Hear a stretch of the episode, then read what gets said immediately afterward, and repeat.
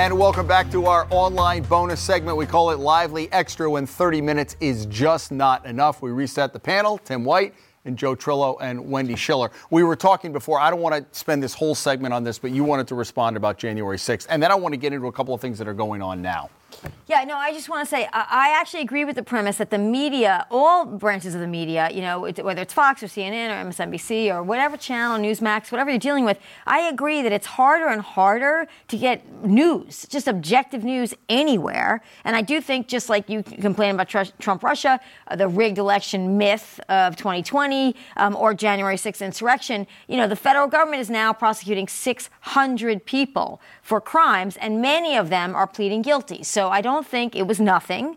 Um, I think what we can do going forward is a better use of our time. I agree with I'm that. I'm not saying it was nothing. Right. I'm just saying, but like moving forward, what do we know about this? What do we? How do they, we do this? They, but they, they, did commit violence. They did hurt people, Joe. They weren't overthrowing the government. No, because they failed. They didn't go in with guns and ammunition. And how are you going to ever overthrow the government by walking into? I don't Congress? know, but there there are you know the, the FBI. I know the FBI is maligned in a lot of cases. The FBI says that our number one threat in America is domestic terrorism. So there are people who are thinking about overthrowing the government. Look at Michigan. They tried to kidnap the, the governor of Michigan. I, I, think you and I agree, though, this is not productive. This isn't going to get our economy better. This isn't going to make us safer. This isn't going to make us healthier. So somehow we have to find a, a, source of media that doesn't exacerbate that. So maybe we should, you know, let Tim defend the media. Well, I think the pro- well, I think I the problem is is that the the reporting and the opinion, everybody puts it all together. Yeah, yeah. so I mean, let's just look at the news outlets um, that Wendy rattled off. Okay, uh, she mentioned Fox and MSNBC. I think the issue is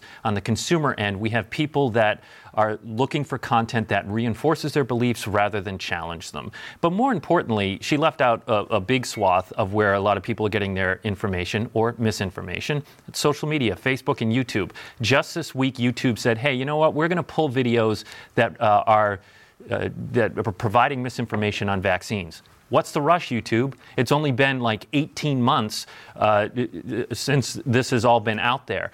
We are in a building right now regulated by the FCC. I work for a television station regulated by the FCC. If we were irresponsible with the information that we put out on the airwaves as a statewide television station, particularly in times of public emergency and public threat, which we are in, we would lose our license. There's a different standard for these social media companies that really needs to be addressed. They want it both ways, Jim.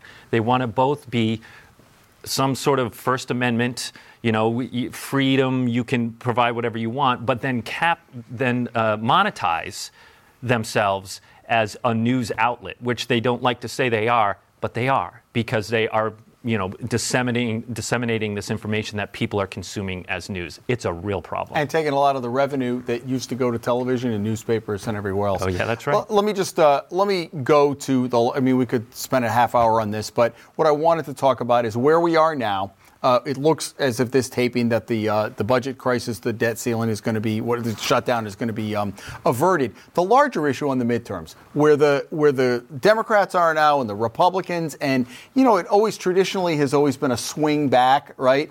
What do the Democrats and the Republicans each have to do to position themselves for next year? Well, I think Rhode Island's always a microcosm to me of the Democratic Party and the conflicts within the Democratic Party. We have our own little mini version of this. But the Democrats have to figure out you can want to do lots of things from a policy perspective. You have to win the election to do it. You have to win elections. And they are they are out front of the American people in a lot of ways. I'm not sure the American people want $3.5 trillion in additional spending with money we don't have on lots of programs that may be very worthy but probably they're way ahead of where the American people are. So, you know, they've kind of almost, um, you know, I don't say drunk with power, but they, they just have overreached. And I think the signals are really clear that they've overreached and they're ignoring the signals. So you ignore them at your peril if you're the Democratic Party. Republicans have to do nothing. They spend tons of money when they're in office and create huge amounts of debt. And then the minute that they're in the minority, they block the debt ceiling, they block spending, and they say they're for fiscal responsibility. And they win.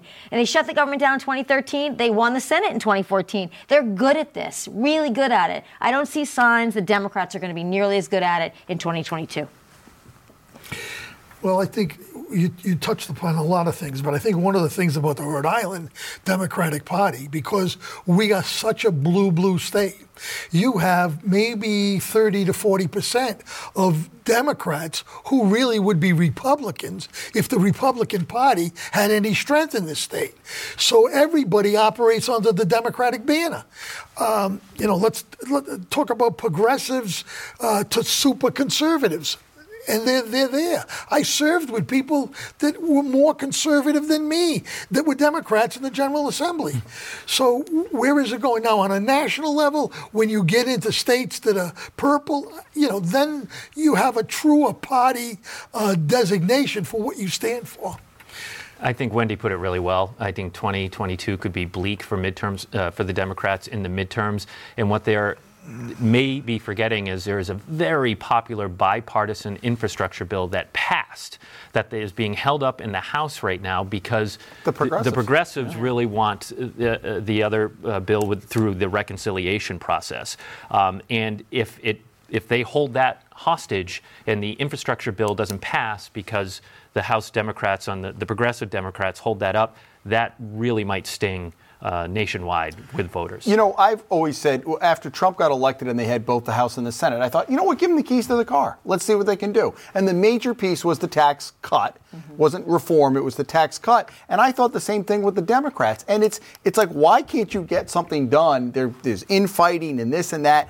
And I always wonder, like with the whole shift over, I wonder if it's going to play that out this year as you're looking at it, what is the what do the Republicans have to? Are they, I mean, they're just going to let the Democrats sit back and implode on themselves, or what are they? Uh, yeah, I mean, if people are if people right, if people are sinking, you let them sink. You got all three chambers, and you can't get anything done. Well, it's, it's not that you can't get anything done. They've gotten a lot done already. I mean, Biden's already done a lot. Which yeah, is why he's I don't destroyed think he, the country. Well, he's not destroyed he's the country. He's destroyed the, the country. The unemployment rate is low. Oh yeah, okay. Let's look at what, what about the, what about the border? Are you are you in favor of what's going on at the border? I think people should come to this country legally However, I think if you've been here for 20 years and you've been, I'm uh, not talking not about that. into any trouble, I'm talking about the thousands of. Yeah, of I think they should not be allowed to come into the country illegally. Okay, so, so then you don't agree with that. What do you think about Afghanistan? Do you think that we should have pulled the troops out first and then try to figure out how we get the, the, the citizens out? First of all, Afghanistan has been a problem for George W. Bush, a Republican, and Barack Obama, and, and Donald out. Trump. And Donald Trump is the one that set the firm deadline and negotiated the agreement. Donald now, Trump Biden did came not in. Set a firm them. Yes, he did. May 1st. Yes, he did. May He 1st. said May 1st. He Biden did. it.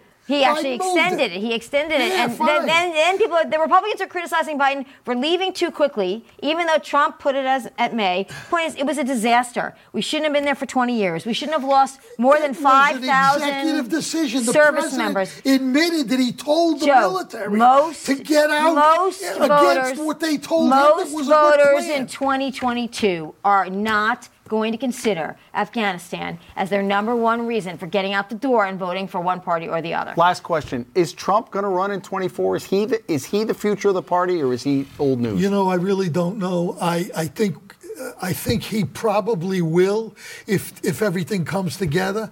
Um, I, I think it could go either way, though. If he doesn't run, I think we could have DeSantis, and DeSantis could possibly be a better candidate than Trump. Possibly be, because Trump still has that dislike factor, which he can't get over. And and I tell people a million times: don't listen to what he says. Don't the read his tweets. tweets. Just look at what he's accomplished. And if you want to judge somebody on their accomplishments, uh, other than the way they look, sound, and and, and write, then uh, then vote for Trump. I'll give you the final 30 seconds.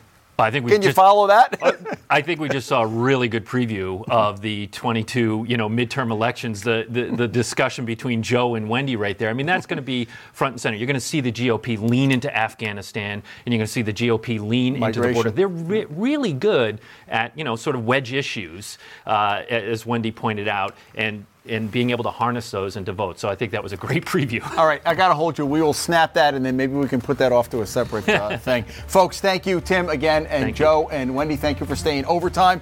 Folks, we appreciate your loyalty to this show. Come back next week as the lively experiment continues.